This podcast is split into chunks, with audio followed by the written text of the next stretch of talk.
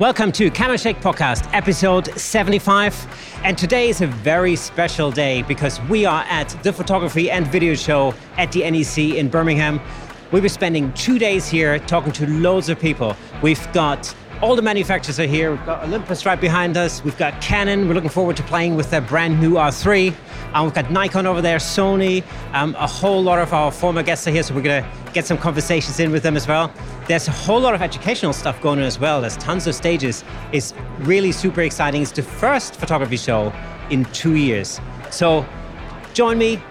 I'll take you in. We'll walk around and we'll have a chat with everyone and everything that is anything in photography.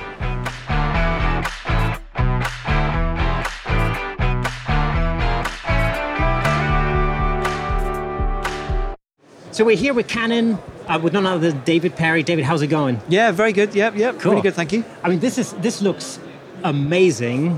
What does it feel like being back at the show after like two years? Do you know what? It was, it's, it's, it's, it's so lovely to be back. Um, it was so funny when we did the setup day, and obviously everything's been built. Walking into the NEC mm. and just almost smelling the sort of smells and the yeah. sights and everything, just everything comes screaming back to you. You know, floods back, and it's just like, wow, I've really, really missed this. You know, yeah. to, to be able to be surrounded by people who are so excited by photography and love to see the equipment and everything. It's yeah. just, it's just magic. So yeah, really, really missed it. And so, so glad to be back. Awesome. We've been totally hyped, you know, for the show. Like, I mean, ever since we booked our tickets, like months ago, actually. Ever. So it's you know it's such an experience to be back and to talk to people in in person. Yeah, real people. Yeah, yeah, in three dimensions. Exactly.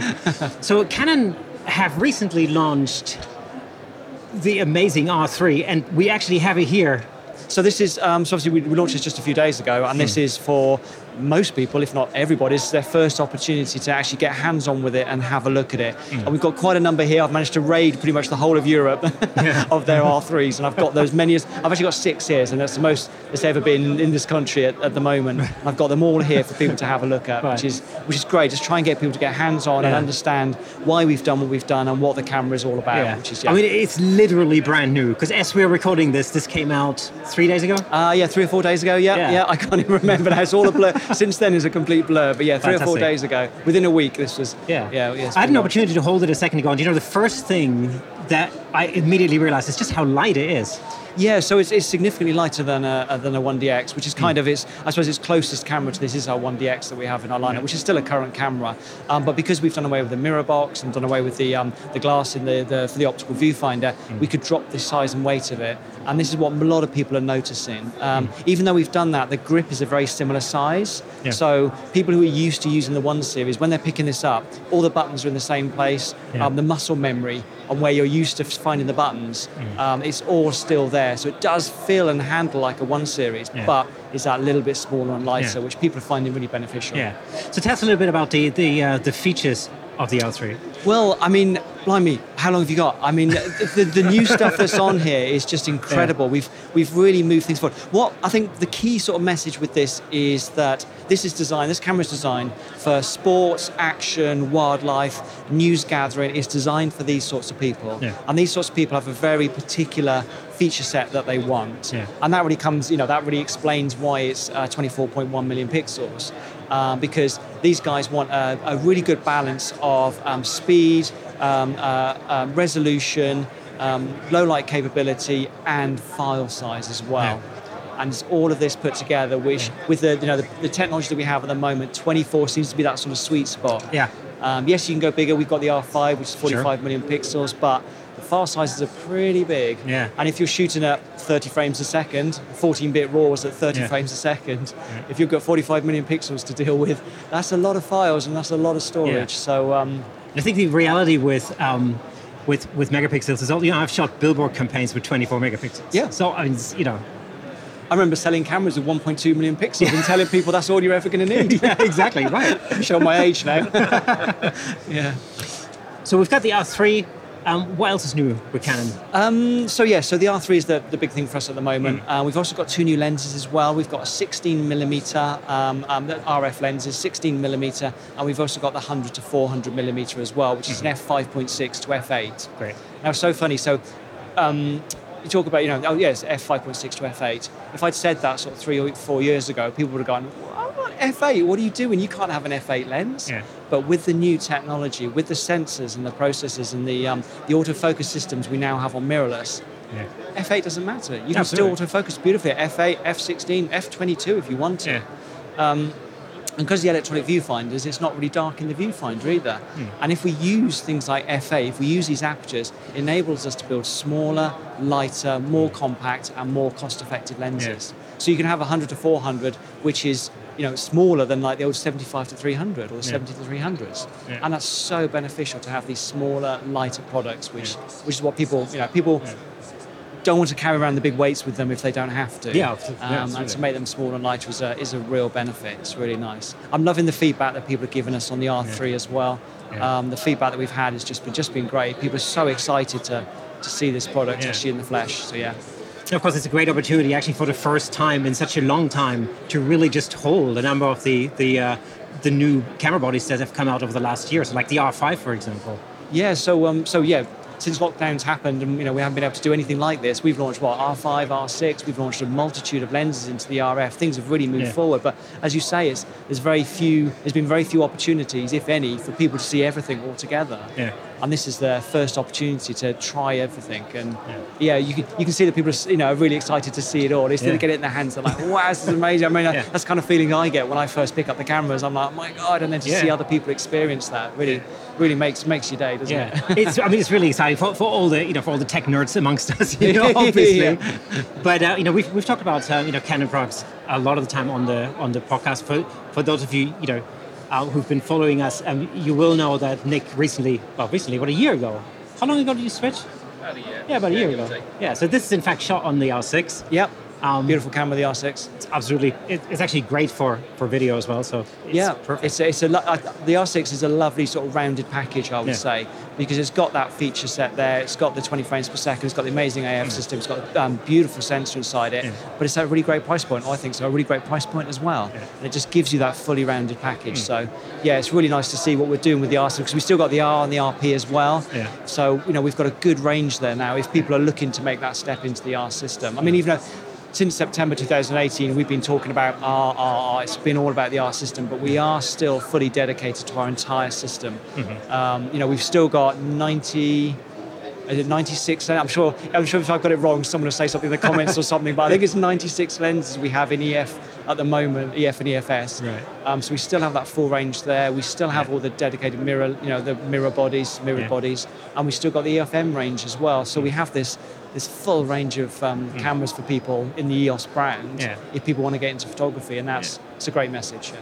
And then coming to the photography show, I mean, on one hand, it's a great opportunity to actually get your hands on on the actual products. Yeah. But then there's also a lot of um, demos and you know and stuff like that going on. So what, what have you got going on at the? Yeah, so we've got um, we've got two stages here. We've got the live stage and we've got our, what we call our bite-sized stage as well. What we realised at the show is that um, uh, what's what people really enjoy is not just the um, inspirational stuff, the inspirational sort of presentations. They also like the um, uh, the sort of like um, not quite training, but also the sort of um, top like the tips sort of um, uh, presentations. So we've split the stages out into two now, which means you have a lot more choice over what content you want. And we've got um, uh, like Vladimir, who actually shot this image behind us. He's here. He's been demoing the um, uh, the R3, um, uh, and we've got lots of other um, of our ambassadors here as well, all different genres as well. Portraiture. We've got some people who do storm chasing, uh, Oh, which great. we've never had before, which is fantastic. Yeah. Um, and then on the on the bite-sized sort of stage, we've got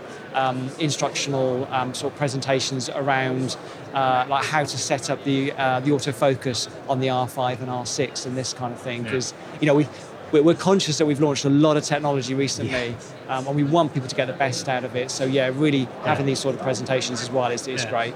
Talking about autofocus, one of our in jokes um, at the Camera Shake podcast is people won't know this. This usually happens when we set up for you know for an episode. Yeah. Um, I'm, I'm constantly trying to outfox the eye autofocus, and i since I mean I've never succeeded in outfoxing it. so it's, you know, it's No. one of these things. It, it still staggers me, you know, especially when you're doing, dealing with birds in flight. You're dealing with um, like owls or hawks or something, and essentially they're camouflage birds. Yeah, yeah. Somehow it manages to pick up not just the bird, but the eye of the bird. Yeah. And I got it working on a black Labrador the other day, and I was like, hang on a minute, I can't even see the Labrador's eyes. How Yeah. are you focusing on it? Exactly. Um, but what's amazing is actually the R3's autofocus is better than the R5 and the R6. Right. Because we've looked at all the algorithms and we've tweaked them all. Mm-hmm. So it should be more sticky and should be um, uh, fast. Well, Right. it is faster, definitely. This is the far, the R3 is the fastest AF uh, we've ever created on an R system Yeah. camera. Cool. Um, so, so yeah, if you're impressed with that, next level here. oh, wicked. Well, what's in store for Canon over the next 12 months? Any any secrets you can tell us? Oh, oh. can we have a break? We've launched a lot of stuff over the, Yeah. over the last few years.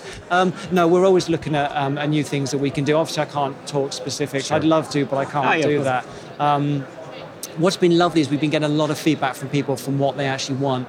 We've been doing a lot more firmware updates on products as well. Um, it's something back in the day we never used to do that many, but it's great. We're listening to what people want.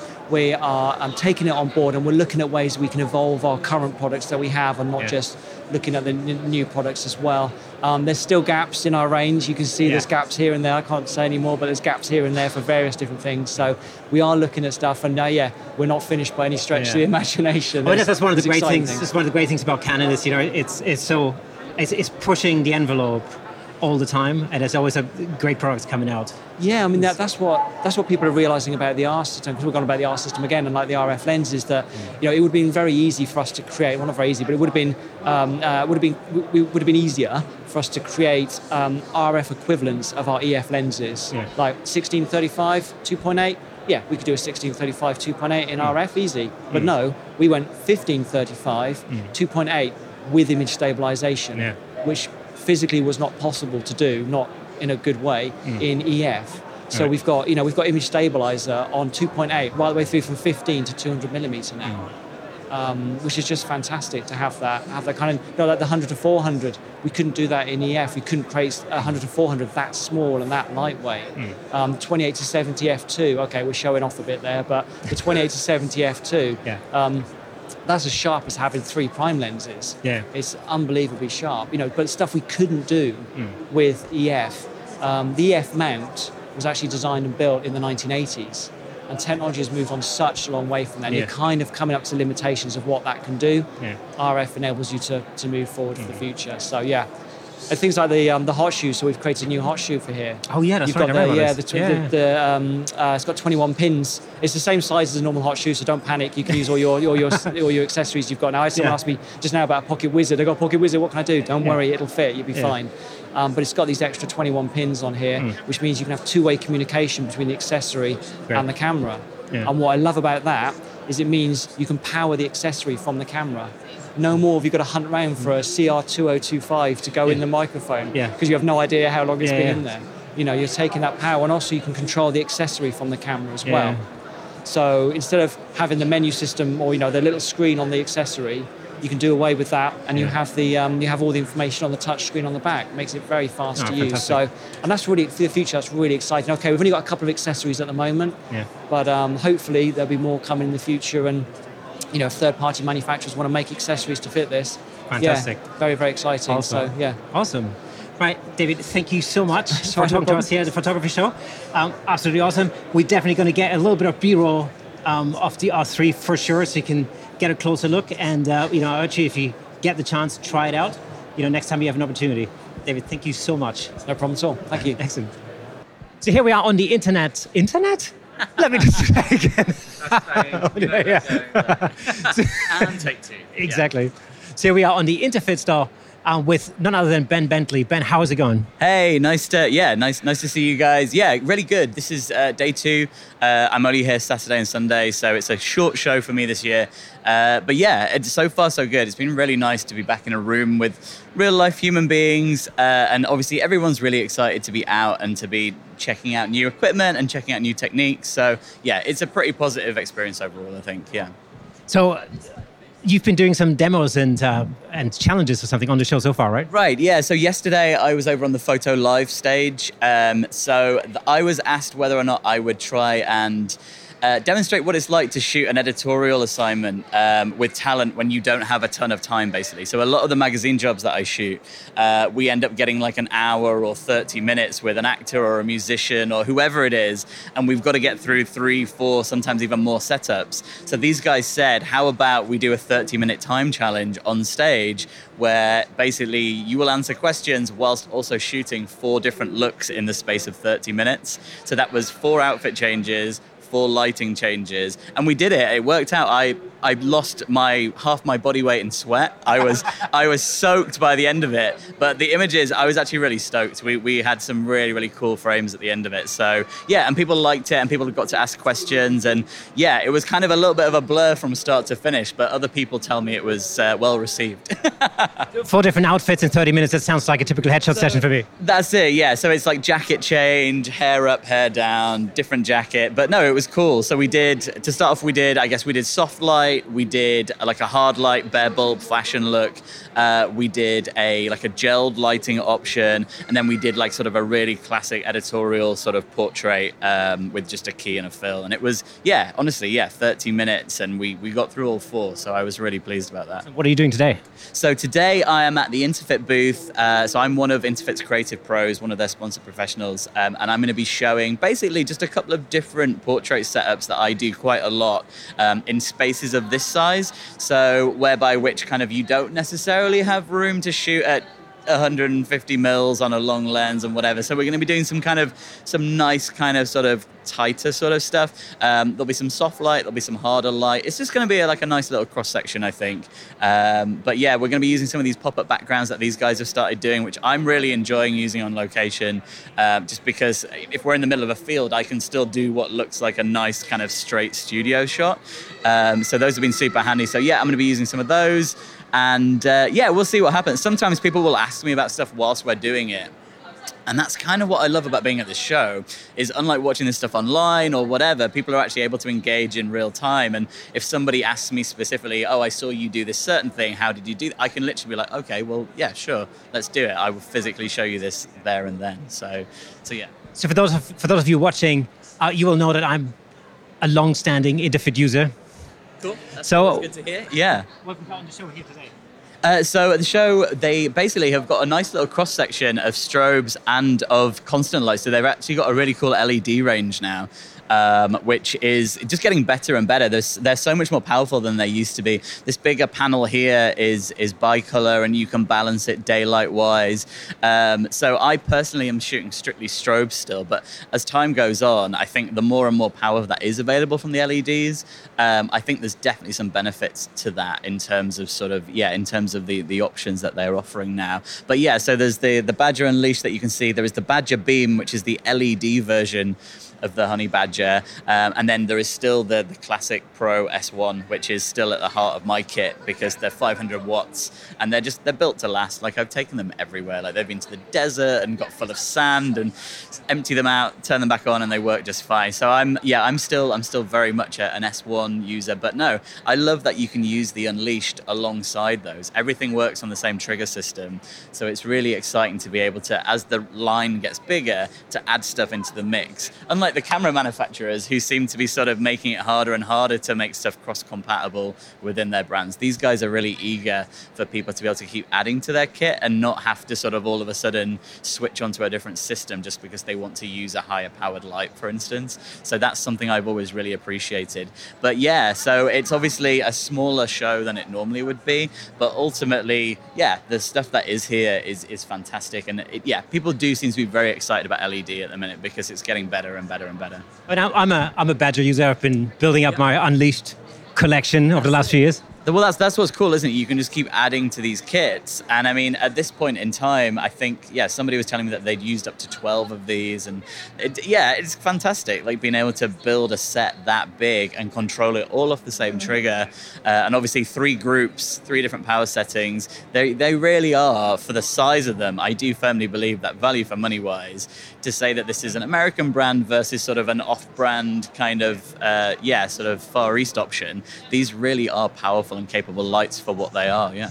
I'll tell you why I, I first got into the uh, into the Unleashed uh, into the, the Honey Badger Unleashed because um, I have a, re- a, relatively small camera room, and so I needed to get hold of something that's sort of reminiscent of the old Einstein kind of lights. Yeah, So I can, sure. Yeah. so I can get it close to the wall and it. Yeah, well, no, that's it, and that's perfect. What the thing I love about the shape of the the Unleashed, particularly, um, dep- if I'm packing kind of concisely for a job, in the same backpack that I can only fit two S1s, I can fit two Unleashed and an S1. And the idea of being able to do a three light setup, like as you guys know, out of one backpack, if you're on the move and going from place to place, is super handy because I mean, although there are days when I I do have my assistant and I've got my big think tank production manager and I've got eight strobes and there are days where it is just me and I've got 30 minutes in a hotel room with somebody and I've just got to take everything myself and just do it and get the job done. And these lights have become a, a go-to option for that. I use them for key and for fill. Some people are saying, "Oh, well, I could see why you'd use them as background lights," but no, honestly, they're really, really capable. And honestly, at two at 250 watts unless you're shooting at f16 or whatever like it, you, you're not struggling for power on these.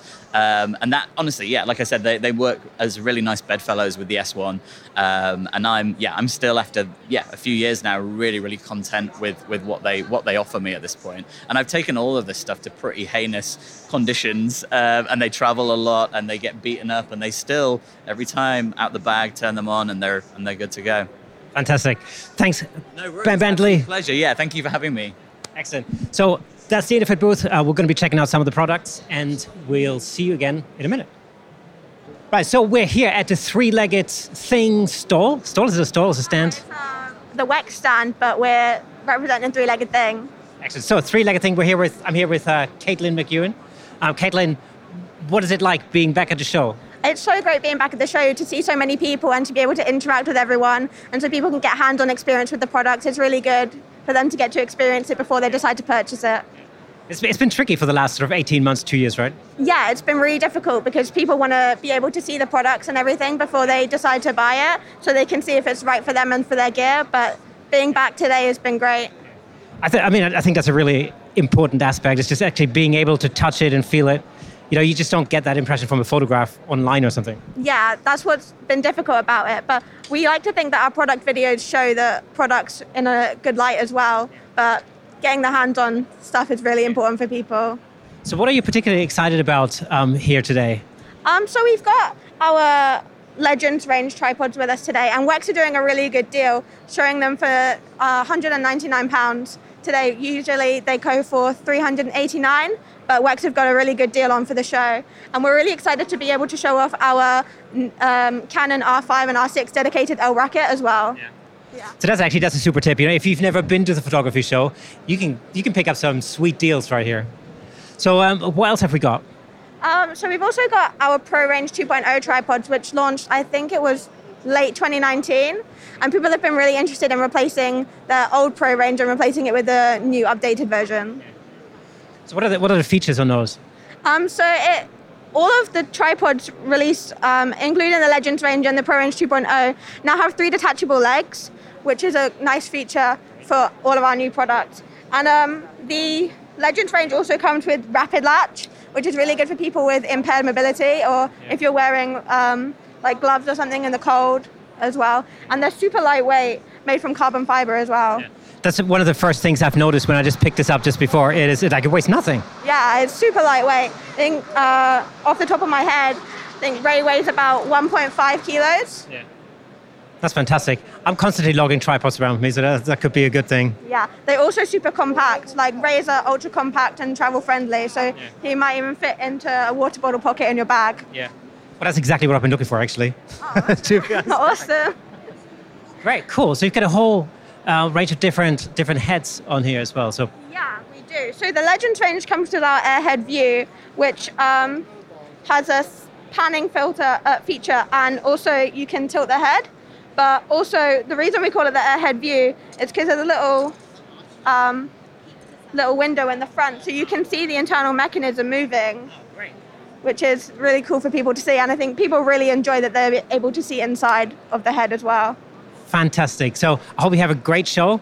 Um, you here until Tuesday? Or? Uh, so Three Legged Thing is here until Tuesday, but uh, myself, I was just here yesterday and today, but we'll have more representatives from Three Legged Thing throughout the week. Fantastic. Thanks so much, Caitlin. That was awesome. Yeah. So if you you know if you're looking for a new tripod, you know check Three Legged Thing out. um, I'm pretty sure you enjoyed. I mean, uh, this is definitely on my list of things to do. So see what the cat dragged in. We've got Tommy. As in the best intro. I, so we found lurking amongst the Sony stands, Tommy Reynolds and Alex Benny, some of our former guests over here, guys. It's been awesome to be here at the show, eh? It's so it's so nice to be here, and it's also the first time I'm seeing you and Nick face to face. It's so so lovely to be here. it's funny when you see people when you meet people for the first time when you've only spoken to them like you know on Zoom. And I knew you were tall, Alex, but I didn't know you were that tall. I, I get that a lot, but uh, yeah, no, it's, it's it's really good to see you guys in person. We had such a great uh, chat when we, we did the podcast, and um, it's just yeah, it just feels so good to be back at the show seeing all the people that you know face to face, it's like just starting to feel normal again. Yeah, so um, 100%, yeah, 100%. no, it's really, really, really glad to be back. It, it was like it's one thing actually being able to go out and work again. So that was the first thing, but that now actually being in a position where we can all come together and like and meet you know other professionals and start talking to manufacturers again for the first time. That's really that's kind of sort of elevated. Actually, it's made it made it made no, it's made it made. I can't talk today. this may have something to do with what we got up to last night. But, you know, yeah. but um, what I'm trying to say is it's made it feel a lot more real for me actually that things are Yeah. yeah, back. hundred percent. I think. Well, I think photography in general can be a, a, a lonely place because you're uh, you work on your own, you edit on your own. And I think what I love about personally, what I love about the trade show in general is it just gives you an opportunity to put names to faces that you might have been speaking to online. And that's the great thing about photography in general and the community is that it's so communicative. And the trade show is a great opportunity for us to kind of come together and uh, see other like-minded people. And it's, it's just a really, I get such a lovely buzz from being around other people. It's, it's been so much fun. I mean, it's been so much fun joining you at your uh, at your talk yesterday. That was awesome. I'm, I'm looking forward to seeing those images. In particular, because obviously I pulled you up on stage. Thank you so much for that. I got a picture out of it. there you go. So yeah, I mean, you know, I can only, I mean, all I can say is right for, for those you know people watching or listening, it's really worthwhile coming to to events like the photography show because it gives you the opportunity, you know, not only to actually get your hands on the latest and greatest tech that's that's new, or in actual fact, I feel like I haven't held anything other than a Nikon for the last two years. been it's been great, but also it's a real opportunity, you know, like to meet like not only like-minded people, but also you know speak to people that, that you see maybe or that you know from I don't know from watching YouTube videos or Yeah. you know or TV and stuff like that. Yeah, yeah. So what's been the thing that's that's that you found in terms of cameras, lenses, or gear in general? What's been the thing that that's excited you the most? Alex, you want to? Um, probably actually getting to hold the Sony A1, knowing that I'll never afford it. um, but just you know, seeing things like the Sony A1 and all the other new kit, just how incredible the tech now in, in the, the, the cameras and how easy it's making things. And um, yeah, it's, it's I just it's it's a shame that some exhibitors aren't here for the show. Yeah.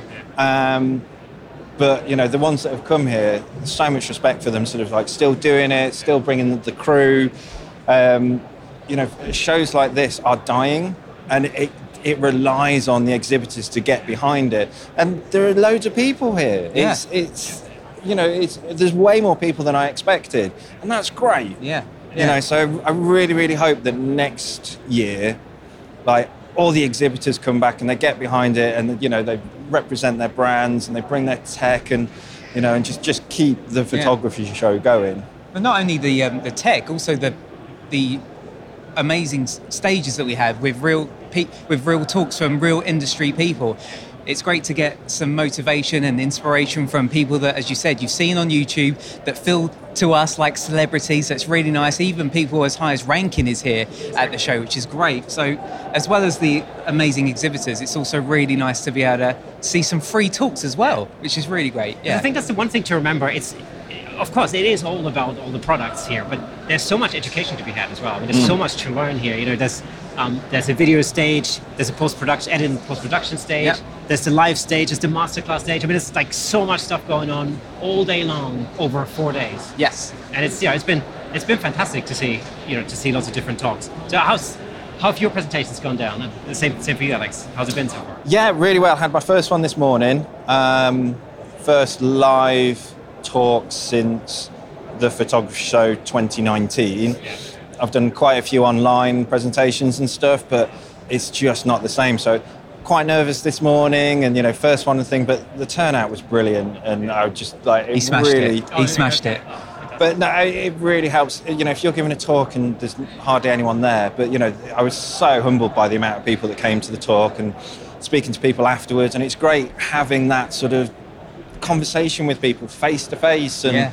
Talking about stuff. And uh, yeah, it's, it's been really good. And um, yeah, just yeah, you you you've done a, a live demo yesterday and a talk today. Yes, and yeah. I did a did a live demo yesterday, which I pulled you up for. I purposely didn't want to get a model in because I thought it'd be more interactive if I pull people up on stage. So that went really well. And this morning I did my another talk on the masterclass stage, talking about turning your personal work into paid work, which went so so well. I'm so pleased, so humble.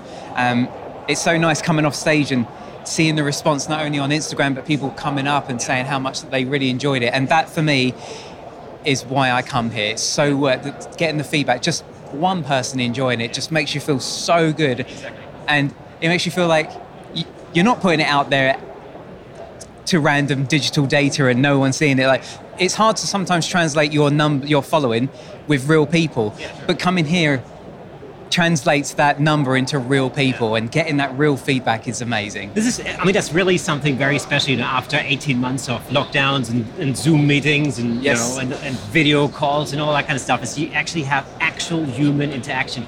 It's a little bit like Clubhouse in real life.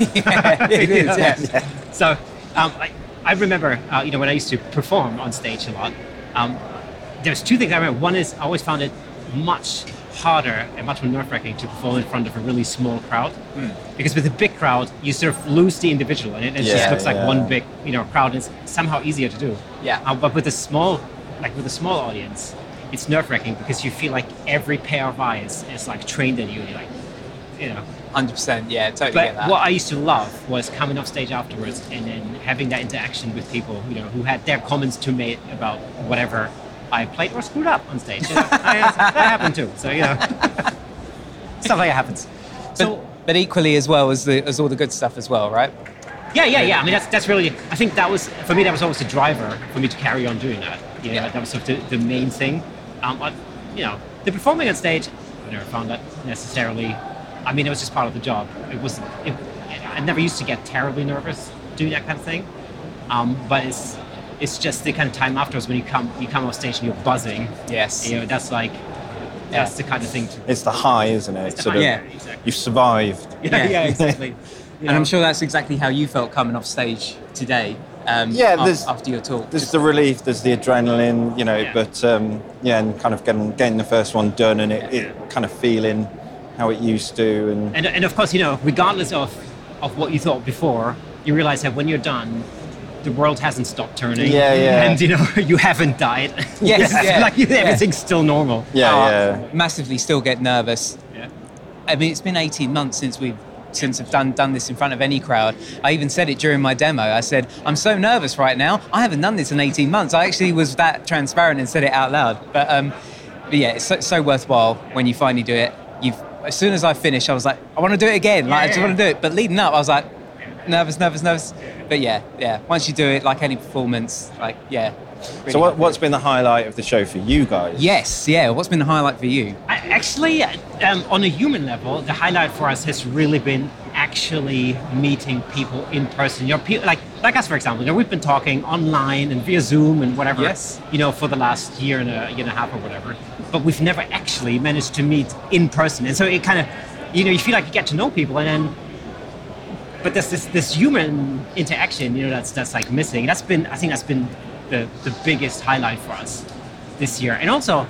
Um, we've just enjoyed making new connections and you know seeing new things. I really love like getting my hands on on some camera bodies, you know, Yes. um, and stuff like that. It's been yeah, it's been really super fun.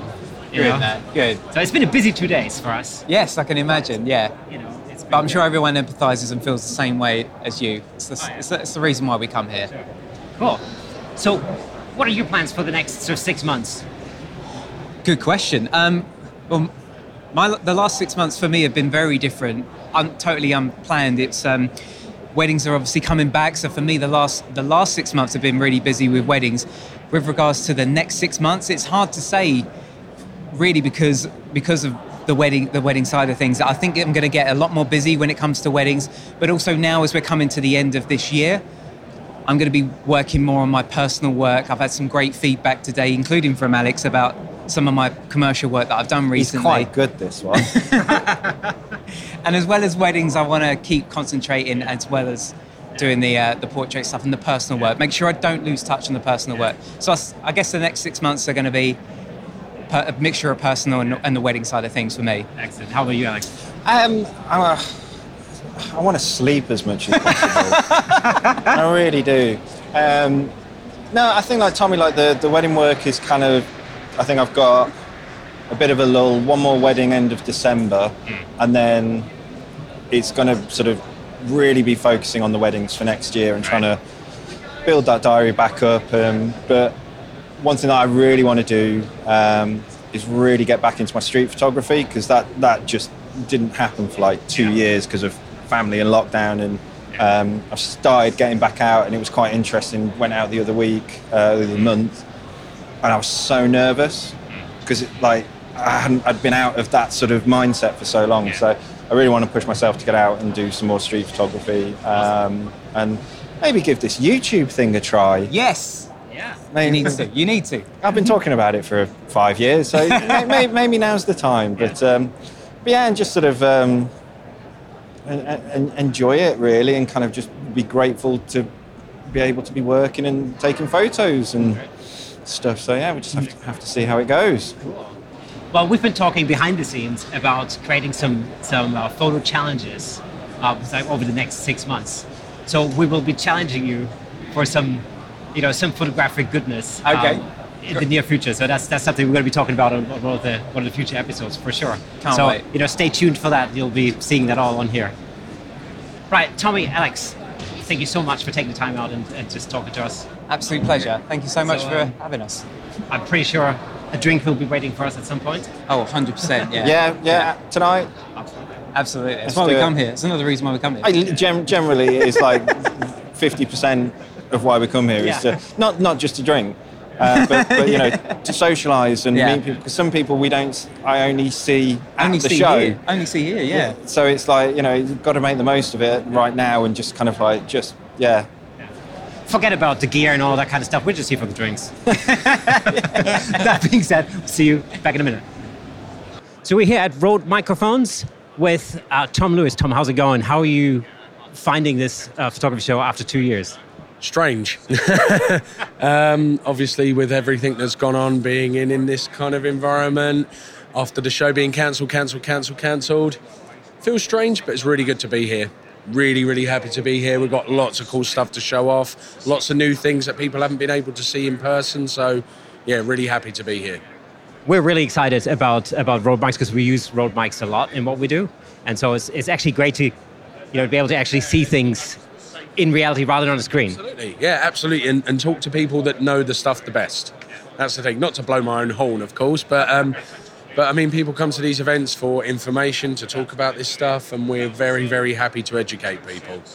How's the pandemic been in general for Rode? I can imagine you've been probably pretty busy. Yeah, absolutely. So uh, we make quite a wide, uh, wide variety of microphones. So not just on camera, not just shotgun, not just broadcast. USB mics were a massive thing for us. Ev- obviously, with everyone working from home, we released a microphone called the NT USB Mini pre-pandemic. There was a game changer in its own right. And then COVID struck, and it was a game changer that everyone needed. So we've been incredibly busy. Um, the video mic series has been picking up nicely as people are getting back to filming, doing weddings and stuff again. And obviously during uh, COVID as well, we released the Wireless Go 2, which is an absolutely phenomenal product, if I say so myself. And I keep seeing that everywhere now. Everywhere, absolutely everywhere. I mean, uh, people we've not even sort of seen with them before are coming across and asking about them and what's new and what can they do. People are buying them and not even really knowing what they do. It's great. You know, I've, there was a guy I was talking to yesterday that didn't know it had a built-in recorder. You know, So, Look at us. Exactly, exactly. this could be a game changer for us. It really could. No more bulky field recorder. Absolutely. So, um, yeah, really enjoying the show. Um, again, loads of new stuff that people haven't seen yet, um, like the Video Mic NTG. It's an absolute game changer. That thing It's a fabulous piece of kit. Yeah, it's just good to be here. Good to be here. Good to talk to people again. And I'm trying to get myself a new camera body as well. So. Uh, Ready? What are you looking for? something really cheap that I can break and it doesn't matter. Um, now, something Sony E mount. I live that life. So, yeah, something better than what I've got currently. Yeah. Awesome. What are you shooting at the moment? What's that, sorry? What are you shooting at the moment? Uh, I am using a Canon thing that I got through work. it's uh, that horrible EOS 550D, which is a relic. Um, I was actually at a show with the Canon guys a few weeks ago. They saw that and they went, God, Jesus, I haven't seen those for years. That's how old it is. And I've also got uh, an OG uh, Blackmagic pocket cinema camera as well. Nice. Which I absolutely adore. Um, not a massive fan of the 4K and the 6K. I like the OG. Um, I like the fact that you have to work it to get the uh, the grading. It's it's it forces you to get good at editing that thing, and it forces you to uh, work. You know, it's not just instantly beautiful videos straight out of the box. It's uh, yeah, it's a good learning experience that camera. And here's, I mean, here's a general tip, you know, for anybody creating video content. I think audio is, is very often underestimated uh, when it comes to putting videos together. So, you know, with your variety of microphones on offer, you can't really go wrong. No, absolutely. I mean, we've got mics that go from the very cheap to your kind of 50 pounds kind of range, all the way up to the kind of 250 pounds kind of range. They'll do a fantastic job. You know, you can't go wrong with them. The other thing that interests me is the uh, is this thing here, the Aphex um, on board. Yeah. So, um, Aphex are an old school audio processing company that were known for creating something called the Big Bottom. Uh, and it was widely adopted in broadcast, radio, that kind of thing, because it gave your voice presence. Okay, so in here, they have just popped it in there. So Rode bought Aphex and then put their technology in this box. So the effect of this is it gives you that kind of big broadcast radio tone, uh, and it does a lot of extra added features as well. You can it's got c- compression, de-essing, that kind of stuff as well. So it's a very kind of polished sound straight out of the box. So for any budding podcasters out there, this may very well be the solution to your audio problems right there. Cool. Thank you so much, Tom. It was an absolute pleasure. Absolute pleasure. So we're here at the Olympus stand with the two Claires from Olympus and also better known from Coffee with the Claires. How are you guys? We're good. Thank It's you. So good. Thank you We're for having us. So pleased to be here. Yes, Coffee with the Claires. What a phenomenon that's been. If you haven't watched it, you should. Such a great Where can you see it? So it's on at the Olympus uh, UK Facebook. We stream it live. Um, we generally do it about every three to four weeks. Yeah, we do. Um, we started it on a Saturday, but now we've taken it to sort of midweek, uh, sort And we of Friday. evenings. We do a few evenings. Um, it's such a great family. It's such a great way to connect with customers. And, you know, we sort of, this all started in the early days of the pandemic. Uh, we sat down and we said, how do we get to our customers? We can't see them, there's no shows. What do we do? And so we said, what about doing like a little chat show type thing? And it and it's grown from there. We have our own merch and everything. It's pretty awesome, It's isn't just it? Claire? spiraled, hasn't it? It's just got. This sounds strangely familiar to me, by the way. But we will explore that a little bit further in the near future for sure. Now, um, Olympus, what's new at the show? Oh wow! Well, we've been really busy. It's day three. Is it day Day three? three. It's day three. We've been so busy. It's been great meeting everyone again because you know we haven't been able to see anyone in person. So it's been really nice doing that. We've had talks. Yep. We've got kit. We've got merch. Yeah. What's new? Should we show what's new? So uh, we're actually this is the only one in the UK. Um, it's the 150 to 400. It's almost like gold dust, um, and obviously it's the first chance people have had to actually get their hands on it. And so this has been the first launch under the new company under their OM digital solutions, um, who took over on the 1st of uh, January, and it's been long awaited. It's been such a great finally to get it out into customers' hands. We are oversold on it. It's going to be, it's on back order. Sorry about that, guys. Um, but yeah, the, so this is the thing that everybody's come to see. If you're into wildlife or birds in flight, this is the way forward. Can I touch it? Go on then. Woo! it actually does look a bit like a spaceship. I mean, you gotta, you know. So lovely. I mean, it's less than two kilos, but with a converter, it gives you 2,000 mil at F8. I mean, hello. Um, so it's beautifully light. And a lot of the people that were looking to come to Olympus from other brands have been waiting for this lens. This has been the one they said, I've been waiting, I've been waiting, now it's here. I want to change. But of course, we can't get any. So, um, you know, we are making them much, much more quickly and we're trying. But again, the pandemic's still going on worldwide, right? So we're finding the UK, everybody's pretty much vaccinated, but that isn't a worldwide thing. So, yeah. So we just need those little Olympus elves to get their little spanners and their and their hammers out and make more. Screwdrivers, yeah, Yes, yeah, exactly. And Claire's Excellent. got The 8 to 25 mil Pro lens, which we also launched recently, f4. Again, really nice, small, compact, and again in huge demand. Yeah, great video lens, by the way. Yeah. Because obviously it's 16, go that way, 16 to 50 mil. So when you look at sort of video, it's a nice little video lens. So that's what we're sort of pushing on that side. Just lovely. Border, you know, fully weather sealed as well. Fantastic. So, what does it feel like, like being back for the first time in two years, right? A little bit weird.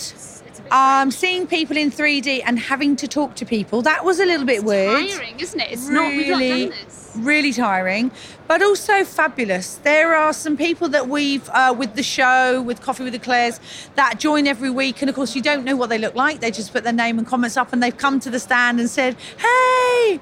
So we felt like quite stars this week. it's been very nice. We've met lots of people that have been on the show, and yeah, honestly, it's just so nice to connect with our customers. We've always considered ourselves as a family. You know, we are maybe a bit smaller than other manufacturers, but that enables us to be a family. And We're like yeah. the underdogs, aren't we? We're the rogue ones that go a bit like, yeah, do you know what? Let's start a live, you know, talk show with Claire and Claire. Why not? Yeah, you know. for that side of it and seeing the customers that have come out, the end users have been absolutely wonderful. That's what we do it for. Yeah. Fantastic. So remember, you know, if you do get a chance and you love Olympus, you know, go and check out uh, Coffee with the Claires on Olympus. Um, guys, thank you so much for talking to us. Really good to see you. And uh, I'm pretty sure we, we will be seeing, I can't talk today, we will be seeing more of We you. will meet again. we will meet again. We'll meet again. Keep your eyes out. I'm really looking forward to it. All right, great. So we're here at the Fujifilm booth with Andreas Georgiadis. Andreas, how's it going? yeah, it's been it's been interesting. It was very um, lovely to be back. Obviously, speaking to end users and photographers and everything. And we're all a bit out of practice, so so only day two, and uh, our legs are feeling it.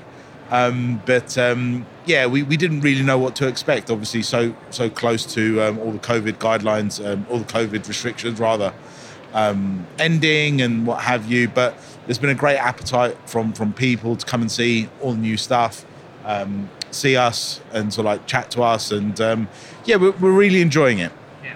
It's been a really positive vibe. Um, Yeah. You know, we've only it's our first day here today, but it's been so uh, positive and welcoming everywhere. It's just been great. It's, it's just great to be out again.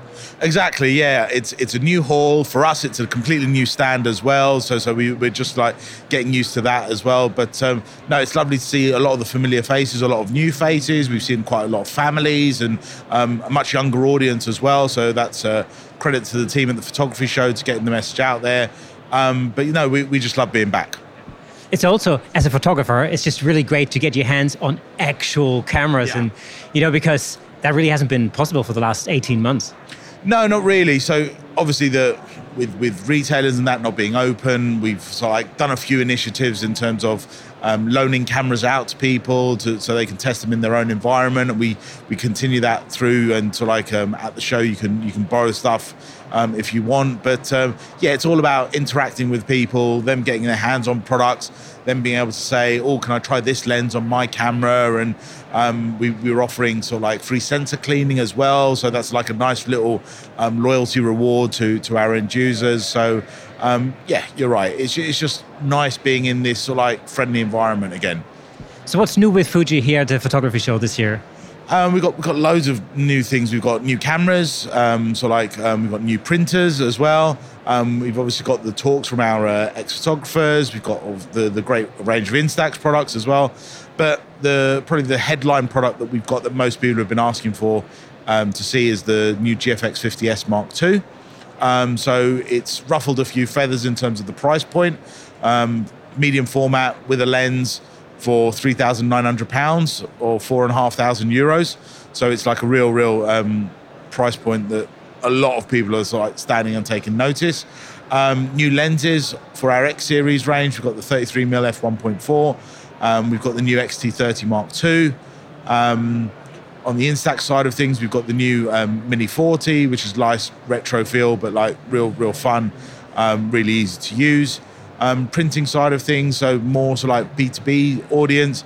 We've got a CX3240 printer, which does everything from greetings cards to sort of like um, photo books and everything. So right, real compact unit. And then obviously we've got all our professional papers and things like that on show. I mean, the thing about Fujifilm is is we show everything from photo taking to photo making, printing it out. Um, but yeah, generally it's just a nice, bright, less corporate stand. I suppose is the best way to describe. it. Well, absolutely. I've just seen some models um, on this on the stand as well. That was uh, that was really quite exciting. Um, so there's a lot of demos going on as well. Yeah, lots of demonstrations, lots of, like um, interacting with people. As you as you pointed out, people want to get in, get their hands on kit that they've like been wanting to see for a couple of couple of months that they haven't been able to to get to shops and things like that. Um, but for us, it's all about customizing the experience to the end user however they want. So, is it them trying out the 30x series lenses that we've got on their camera? We're quite happy to do that. Is it them taking a couple of photos with the model in the Instax booth? We're quite happy to do that. So, it's just about immersing yourself in phot- photography when you come to the Fujifilm stand. I'm loving the Instax cameras down there. My 10 year old daughter just got into photography, and uh, the Instax cameras is, is that's one of the things that uh, that really interests her. So I'll be having a closer look at that in a minute.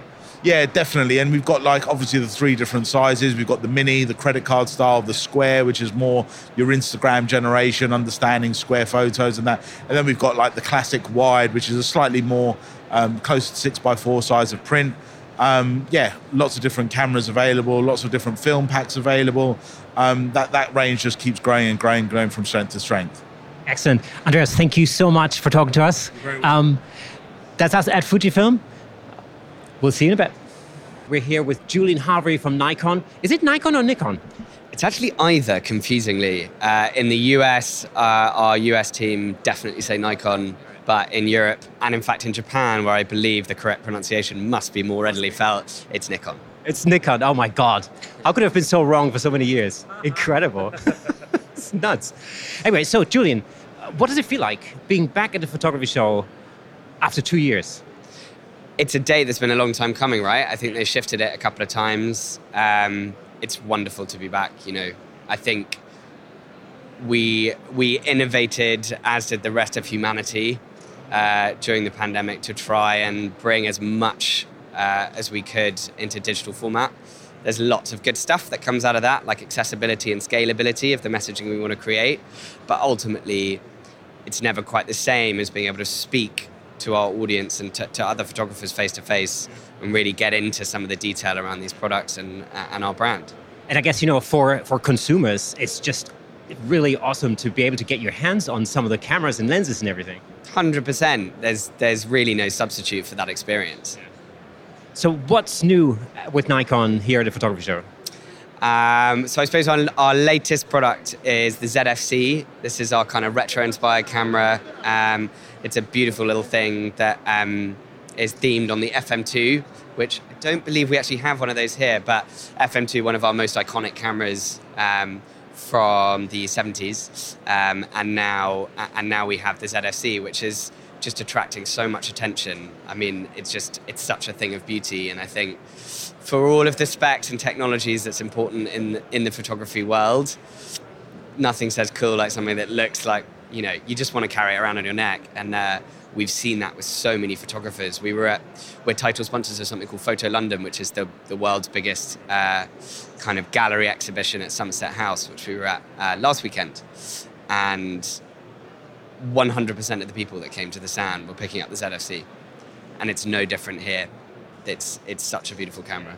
I definitely got to get my hands on one of those um, later because I've been looking forward to that, you know, Yeah. particularly. Um, but you've got a lot of stuff going on. So what's happening behind us on the stage? So we run, as we do every year, um, we run uh, a, a big kind of roster of speakers. So this is a combination of our Nikon School training guys, so you know the real technical experts um, behind our brand, but then also some of our ambassadors uh, and some of our Z creators who are effectively kind of junior ambassadors who um, are using our Z series cameras. Uh, but they've been they've been proven to be really popular so far. We've got uh, Harry Skeggs about to speak. He's a fine art wildlife photographer and one of our Z creators. Um, so looking forward to seeing that.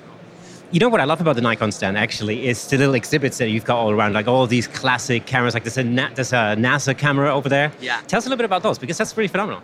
Yeah, so uh, one of the things we really pride ourselves at Nikon is our heritage and our legacy. You know, we're one of the oldest brands in the game. We started in 1917, and so we've got this this ridiculous legacy of innovation, this proven track record of bringing, you know, the latest and greatest innovations to market. And this is a really good opportunity for us with a really engaged photography audience to, to tell that story a little bit. So we've got the NASA camera. Nikon is the only camera brand to have ever been up in space. The International Space Station, uh, yeah, every single astronaut that's gone up has always taken Nikon up there. Take that, Canon. Um, um, but also, uh, but also, we. I mean, we've got this fisheye lens over here, um, which is uh, which is just the coolest thing ever. And my favorite part about the fisheye is that it inspired Stanley Kubrick to create the character Hal in 2001: A Space Odyssey. Is that lens? So do go and take, do go and do go and have a look at it. We've also got our gold Nikon FA, which is just a ridiculous piece of kit. So. Um, there's just lots of amazing stories, you know, over the last hundred or so years. And it's nice to be able to tell them, particularly in an environment where people do love photography and they love talking about it and they love Nikon as well. I mean, that's one of the things I think that's very often overlooked, you know, because people usually tend to talk about, you know, specs and, you know, I don't know, megapixels and all the technical detail when it comes to cameras, but, but actually they're just, you know, aesthetically works of art. When you look at especially some of those classic cameras and you think about the, this, the situation that they've been used in, what- that may, maybe, you know, war photography or up in space or underwater or anything like that, it's quite I think it's, it's quite something when you actually see them right here on display. So I love it. We're definitely going to show you some B-roll of that in a second. So what's to come from, from Nikon over the day? I say Nikon. I should be saying Okay, Nikon. It's okay. You can absolutely say Nikon. So what's to come? Uh, like what are we to expect like over the next year or so? Is there anything you can give away? Uh, I can't give away more than has already been given away. Damn it. Of course. But of course, you know, our most exciting news will be the launch of the Z9, which will be happening this year. I can tell you that. Um, beyond that, uh, I can't give you any more information other than what's out there in the world. I was secretly hoping that No, it would be here, you know. But we have to wait a little Um, longer. yeah, I'm afraid. I'm afraid I have to keep my keep my mouth shut. But um, I can assure you, it's worth the wait. Fantastic. Julian, thank you very much for joining Thank us. you very much. And uh, which, uh, well, I'm really looking forward to what's to come from Nikon uh, over the rest of the year. And uh, we're going to cruise on and talk to more people. Right, so we're here at the Sony booth with Sam Pilling. Sam, how's it feel being back? Well, it's exciting. I mean, we've waited for this event for over a year, and we're finally carefully and safely engaging with all the customers again, which it's almost like you've not seen friends for a year. It's, it's exciting. Um, what has been some of the highlights so far for you here? What, showing people products which we've been used to for, in some cases, a year, and they're getting their first hands on it. Because during lockdown, people are not being able to go to the retailers and try hands on with the cameras. There's been the internet, but it's just not the same as a physical event where you get the feel of the weight of a camera for the first time. Specifications are great, but you see people go, oh, when they pick up the camera for first time, and it's yeah, it's that that we've missed. You don't get that selling something through a web page. You know what surprises me when I, you know, when I look at like new camera bodies, for instance, coming out, or, you know, and I read about them on, online or in a magazine or something, and I see them in real life. I'm always, I'm always surprised how, sm- how much smaller they are than I think they are. Yeah, and that's something that's really relevant for us because obviously mirrorless, we made everything a little bit smaller. Uh, Cameras recently have started to get a little bit bigger again as we had more features and controls. But the great thing is you can make you can make a small camera bigger with a grip something like that. You can't make a big camera smaller. And we've recently released a range of small G lenses, a 24 mm, a 40 mm, and 50 mm. People are seeing for the first time, and they are tiny and great for drone work or just a, a light camera to go in your pocket. What's the, what's the the latest news at Sony in terms of camera bodies, for example? Well, everyone's very excited about the A1. We've got the A1 here and everyone's playing. It's the, it's the one camera which can do both your fantastic 8K video, logging gamut, that sort of thing. And you've got your 50 megapixel on the other side at 30 frames a second, and that sort of thing gets really excited. But also, there's a real change in form factor when it comes to vlogging cameras. So this is one of the first places we've shown our new ZVE10, which is an interchangeable lens camera, but not necessarily aimed at the sort of heavy video enthusiast who might want to change a million different features. It's got some really easy to use features, such as our product showcase setting. It focuses the camera on the nearest item held up to it. So if I was a if I was a makeup reviewer, an obvious choice, if I held a lipstick up to the screen, sorry, to the lens, it'd instantly focus on that instead of prioritizing my face. So and self-facing screens, tally lamps, the ability to, and this will disgust some of your listeners, in order to give you fantastic bokeh, we have a bokeh button. No mention of aperture, no matter of depth of field. It's really simple to use because it's not necessarily aimed at you and me. It's aimed at the sort of person that just wants to create fantastic 4K video content without the night course in videography. It, it's sometimes it's really just about that. It's being able to make something look great without a lot of effort. Absolutely, and I'm, I'm I wouldn't say guilty of myself, but I enjoy those benefits. So I I will always want to set up lights, I want to set up you know white balance readings, things like that. But if I'm walking to the NEC and I'm making my own sort of vlog about my time here at the NEC, I don't have time to set these things up. I grab one of our vlogging cameras. We have a self-facing grip. I've got Bluetooth remote controls, and it's just it's just ready to go. And if I want to, I can still shoot in long gamut and get arty with it after the fact. Yeah. This is actually something in, in real life that can come in really, really, really handy. I mean, we, we are realizing that here, just shooting lots of stuff around, you know, around the NEC uh, over the last few days. You've got to be so quick off the mark sometimes, and sometimes you miss it. You know, it'd be great to have a piece of technology that allows you to just get a shot, whatever it is that you want to do. Yeah, and again, you mentioned size before. These are not big, bulky cameras. I mean, behind me, we have some of our fantastic Cine range of professional video cameras, things like an FX6, which is never going to fit in your pocket. So just having that thing with you that's ready to go, and it's it is as simple as turning it on and hitting record, and it, it can shoot 120 frames per second in HD. Uh, so you can do fantastic B-roll just by changing the mode with one button. So really, really easy to use, really quick to start shooting. So, of course, we've got lots of new lenses and camera bodies on display here for people to try out. But there's a lot more going on on the Sony uh, in the Sony booth. For instance, behind us we have this uh, this little stage. So, what's happening on the stage? So, we have a variety of different speakers. Some of them are Sony ambassadors who we've had a long relationship with, and some of them are new shooters to Sony who are talking about how they changed from shooting from a third party brand to Sony experience. The key thing, though, isn't the Sony brand, it's the level of work. So, the presentations are absolutely full of pictures and what the pictures means to shooters, and it just so happens they shot Sony. And we also have the demo area as well, where people like Mike Will from UK Shooters is giving live, hands on how to shoot with, uh, with our model Chelsea, and he's getting some really great results straight out of the camera. And the great thing is, because it's a physical event, socially distanced, the customers can ask questions backwards and forwards, and we can have that real interactive feedback we, have missed for the last 18 months. Awesome. Well, this is the thing, I always say, and I've said it many times before, in this episode, uh, the photography show is not only a place to come and try out new things, it's also a great place to learn new things. Yeah, and that's exactly the same for me. I always try and often fail to have a wander because you will see something new that you've not seen before. I've seen um, I've seen a new range of magnetic filters. I won't say the brand because I don't know if favourite that fit on our cameras. That cameras without threads you can pop straight on a, an ND filter without the need of, of super gluing something to the front of your camera because it's magnetic. If you get the chance of a wander, you can pick something up. And then you say the learning side of things is also the stage learning things where there's a there's a whole heap of information. I, I know that uh, Rankin was here the other day and gave a talk on the main stage. That's the sort of thing you don't come across very often. Excellent. Sam, thank you so much for taking the time talking to us. So that's the Sony store.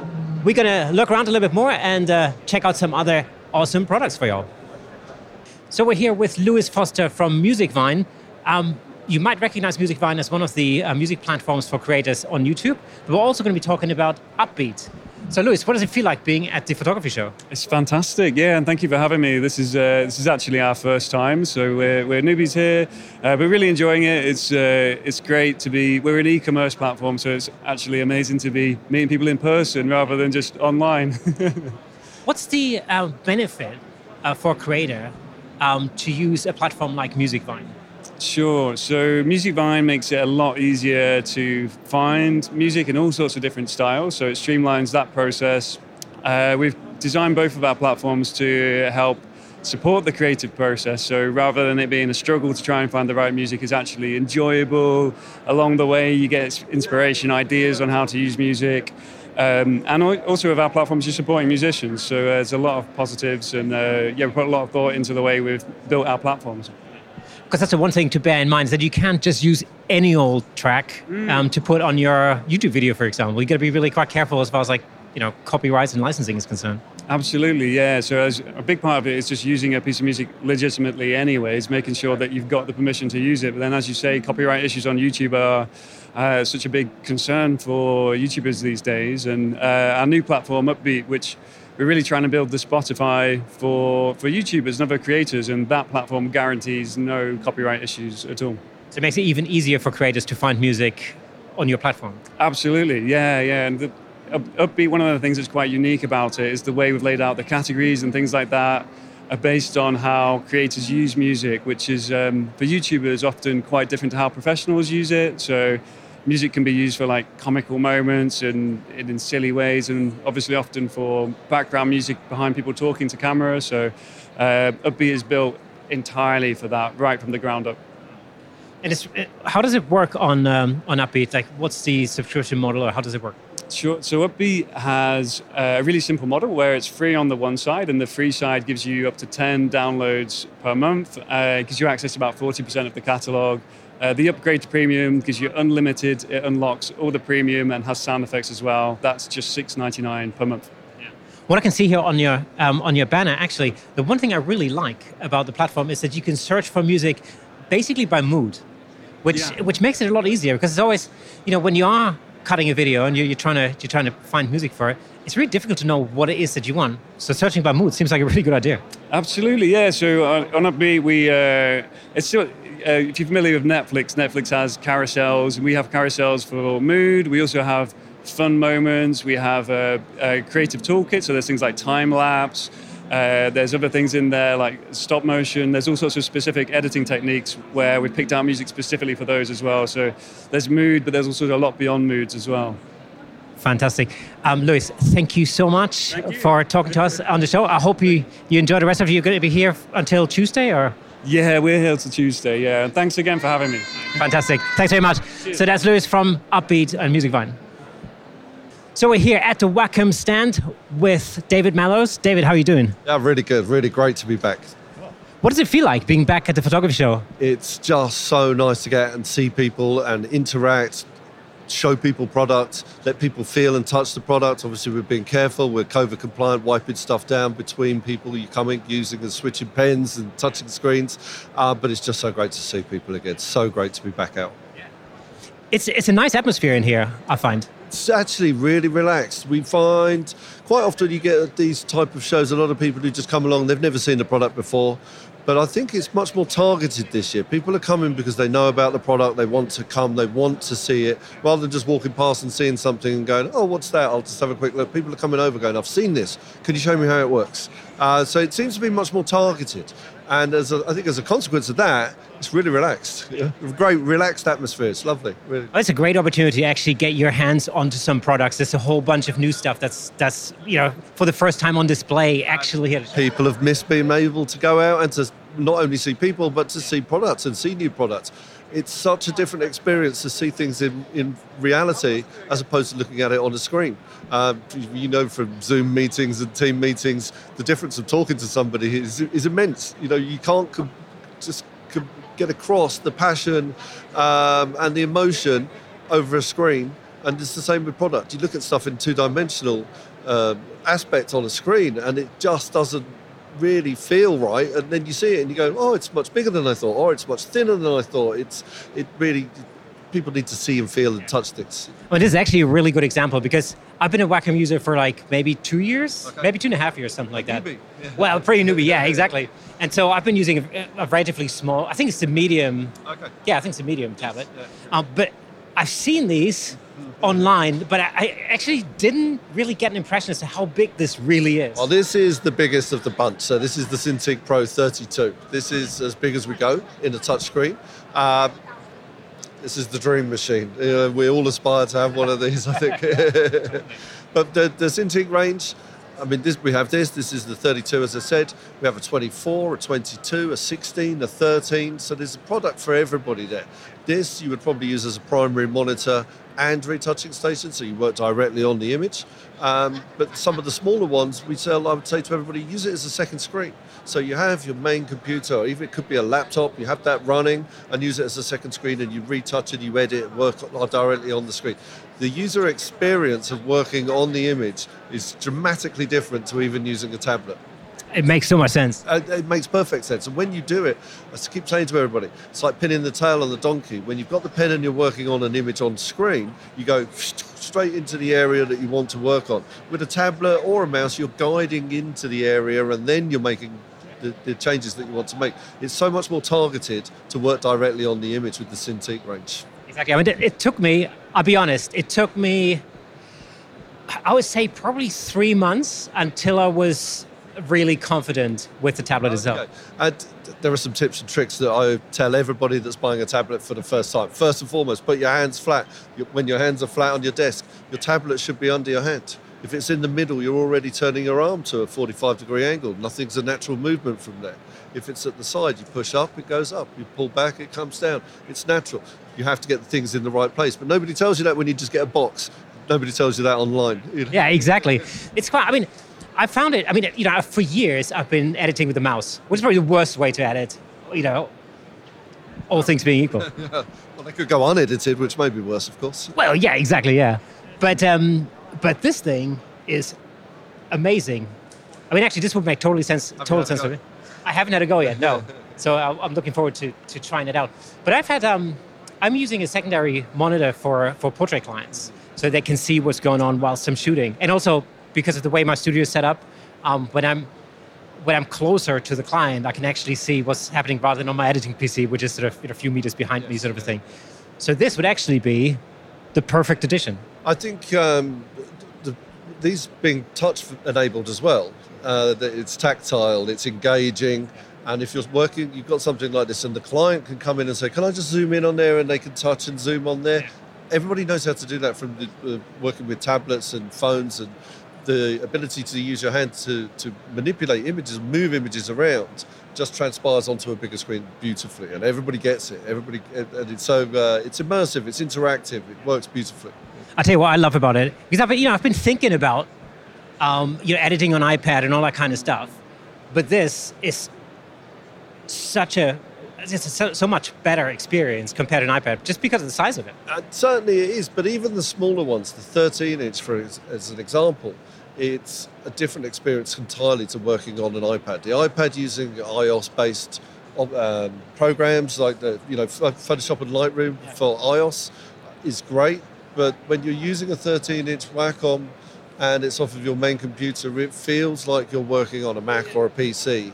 And that's the difference. It doesn't feel like you're on a mobile device. You just feel like you're on your normal device, but you've got this control and this ability to draw and work on images in a whole new way. Yeah, that's like, to be honest, that's, that's the main thing that's, that's been holding me back to editing on iPad because I don't want to relearn stuff. Yes, yeah. And I think certainly for the older, older people that we get coming along, uh, like me trying to, yeah, I could be your father. So that's, I, don't I don't know about that. Um, older people, they, they get the mobile devices, but they struggle a little bit with it. But if they most of them have been using PCs for 20 years or more, you know, and I go, well, it's a PC. It's the same as your PC. You click down here, there's your Windows Explorer. It comes up. You click to close. Oh, so well, it's like a mouse. Well, it is a mouse. It's exactly what it is. So they get that far easier than trying to learn a new system. So for a lot of people, the transition to this isn't a transition at all. They know how to do it already. Yeah. As most people probably think that you know graphics tablets in general are just mainly for you know use with like photo editing um, softwares and so on and so forth. But actually, you can use it just to operate your PC or your Mac in Absolutely. general. Absolutely, you can do anything with that. So whether you you close the software down, you want to check your emails, you come in, you're in your Internet Explorer it's, it can be your everyday computer as well. It is your everyday computer. Yeah. Not everybody uses their machine as a pure editing machine. They're, they're, checking their emails. They're on the internet just doing a little bit of research into what new products are available from Wacom. Or yeah. so you know, eh, but nobody's using it for one specific task. You are always constantly switching, doing, um, and this is your computer. It is your computer. So you just go bang bang. You want to open, close everything works just exactly the way as it would with a mouse. It's it, as I said, it's so targeted. You just go straight in, straight on to the point that you want to work. I mean, I have to say, I- will never go back to not editing with a tablet now. Now that I've tasted the freedom, you know. Yeah. And so many times I go and visit people and I pick up a pen and I go, oh, sorry, that's your big pen. Uh, I'm- I'm looking for a Wacom pen the whole time. Every time I sit down, first thing I do, pick up the pen. Yeah. So, what are the other products that you've got on display here today? So we have the two new Mobile Studio Pros. We have a 13 and a 16 Mobile Studio Pro, which is a tablet PC all-in-one uh, unit that you can literally you can work on at home. You can unplug, take it away, work on the train. Get some strange looks when you're using that one on the train. Everybody looking, and go, what is that he's using over there? I want one. Um, We've got the Intuos Mediums on show. We have the Intuos Small, which are the tablets, the, the for pen input, and of course we've got this fantastic range of the Cintiq touchscreens, uh, pen input devices as well. So, for anybody thinking about getting into using graphics tablets in general, what would you say is like the, the, the perfect entry model sort of thing? For the entry, I mean, our biggest selling and probably the most widely used product would be the Intuos Medium, the Intuos Pro Medium tablet. It's a really good size. It's about the size of an A4 piece of paper, and that maps to your screen. And it's really simple and easy to learn to how to use that and to get very accurate results. When you're using a pen, you have so much more dexterity than you do when you're using a mouse, which is a very rigid movement. And it may take a little bit of time just to make that transition. You know, you've learned how to use the pen. Um, but once you do, you, you realize actually it's so much easier to work in this way than it is trying to do it with a mouse. I always say to everybody, how well can you draw a circle with a mouse? Uh, and they go, oh, I never really thought about that. And then they try and they go, actually, you know, it's really difficult. And I go, now, now try it with a pen because you've been holding one of these since you were three. Exactly. Um, so you know how to do that instinctively. So actually, it is pure instinct. You pick it up and you go, oh, I get it. I see how it works. The children are the, the most amazing. The gaming generation, the hand-eye coordination, they can't just draw without looking at, at the tablet at all. They just sit there and they draw stuff. And, and it always amazes me. We have some fantastic illustrators come on the stand and go, can I have a quick go on this? And they come on and they draw. And some of the work that they're producing is just amazing. It's, it's for them. They go, this is just like working on a giant artboard. I'm like, it is an artboard, but uh, running all the latest software. Here's a tip. Uh, not a tip. Here's a question. Question for you. here's a question for you. Um, so on the Wacom tablet, obviously you can map the screen to the tablet, but you can also just dedicate an area of the tablet for the screen depending on what is it. you- What would you recommend? Would you recommend using the entire tablet to map the screen, or um, narrowing it down to a smaller space? I I always map the entire screen. I do occasionally run a multi-screen setup, and I will have it map across both screens. So the left-hand screen will be the left-hand half of the Wacom, the right hand will be the right-hand half of the Wacom, the right-hand screen. That works perfectly well. Um, I I don't find that anybody wants to reduce the area that they're working and map a smaller area. Everybody goes, well, you know, it's only the size of an A4 piece of paper. It's nice, nice fluid movement over that distance. If you reduce that down, of course, it becomes a little bit more jerky because you've got less of a finite move to go over a greater distance. It's working over a smaller area. So very few people venture into the settings where they're able to map and reduce the size down, and I don't tend to tell people about it. I mean, I found, uh, that's actually exactly the experience that I've had. You know, because originally I think I mapped it to a quarter of the of, of the of the tablet surface, and then I found like especially when you're trying to hit like little faders in in my in um, uh, Lightroom, for example, I found it really quite hard to do. Because it's got a very small area over which to grab it. And it's the same, you know, in Lightroom, you can pull the panel out and you pull the side across so the slider has a greater distance to move. So it doesn't move in three digit increments. You can now go in single digit increments. Why would I want to restrict that and map a smaller area? Can I make it bigger? And we go bigger, you can buy a large tablet and do it that way, of course. Yeah. Let's have a look at the uh, Cintiq Pro 32 inch, and uh, let's get an experience as to how this actually works. So if we're going to do the experience, really, as an Intuos user, you should do it yourself and have a go. Have a go.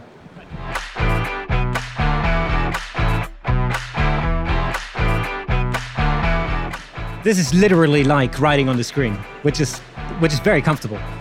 Great.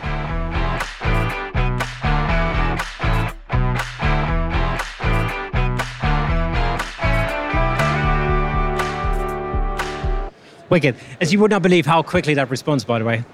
It's literally like drawing on paper, There-. There's no lag on these at all. The latency is so minimal, you don't notice it. There's nothing between your input and what's actually happening on screen. It's all real time, happens right there. And as I said, working directly on the image with your pen, drawing and working directly on the screen is immersive, it's creative. You feel like you're part of the whole.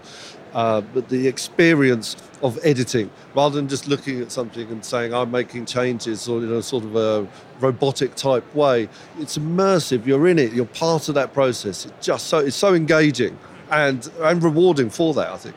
Yeah. So where can people go to find out more about? You can go on to wacom.com, have a look on the website. Uh, we're working at the show with some of our uh, channel resellers here. So, Wex Photographic, as an example, they're stocking our product. Um, but for all the learning resources, wacom.com, got training videos on there. There's a YouTube channel for Wacom as well, also, where there's user uh, end videos for training. Um, all the products are available to have a look at on there. But if you've got time and you're still available and the show's open, come down and see us. Fantastic. Thanks, David. Thank you so much for talking to us. Um, it was an absolute pleasure. I might have to not tell the wife that I'm buying one of these. cool. So we're here at the Zoom stand with Kevin Febert from Zoom. Kevin, what's your impression of the photography show so far? Um, it's been a, it's been a good day. Uh, well, a good few days. Um, what's interesting is this is the first time we've done the photography show. Um, we also only started with the brand last summer, so uh, it's been the first opportunity that we've had to actually face to face meet with people who buy the gear that we sell. And uh, yeah, it's been a very interesting experience. Excellent, cool. So what's what's new and exciting with Zoom this year? New this year are the products that sort of do 32-bit floating point technology. So we have um, the little F2 and F2BT recorders, which are just lav mic recorders. These literally are so simple. You just turn them on, hit the record button, you can then lock them and forget them. And they will just record until you run out of battery or run out of SD card space. Um, and because they're 32-bit float, you can't overload the audio, and you, you can adjust the, the sound levels in post without any problem at all. And the F6 is its bigger brother field recorder, which has six inputs and effectively works in the same way. So you can plug in six Pro mics and uh, again turn it on, set it running, and, and sort out any issues that you might have with noise levels in post without worrying about whether you caught the caught the the action or not. I, what fascinates me about Zoom is that uh, this whole, you know the creator is always sort of in the you know in the focal point for everything. Like we're running around with a field You're recorder at the running around moment. with this um, H6 yourself. Fantastic. Exactly. So that works for us. But of course, anything that would make our life easier, smaller, you know, more convenient would be a winner. Of, uh, of course, absolutely. It's all about making it compact, making it as functional as it can be. Thank you so much for joining us on the podcast. So that's it. We have come to the end of episode 75. I hope you found it interesting. I hope you've seen something that will, you know, catch your interest. You know, if you have any questions about any of the gears that we were talking about in this episode, you know, don't hesitate to get in touch. Send us an email, camerashakepodcast at gmail.com or hit us up on social media, Instagram, and the rest of it.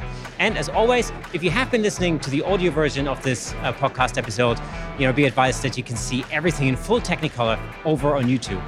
That being said, We'll see you next time.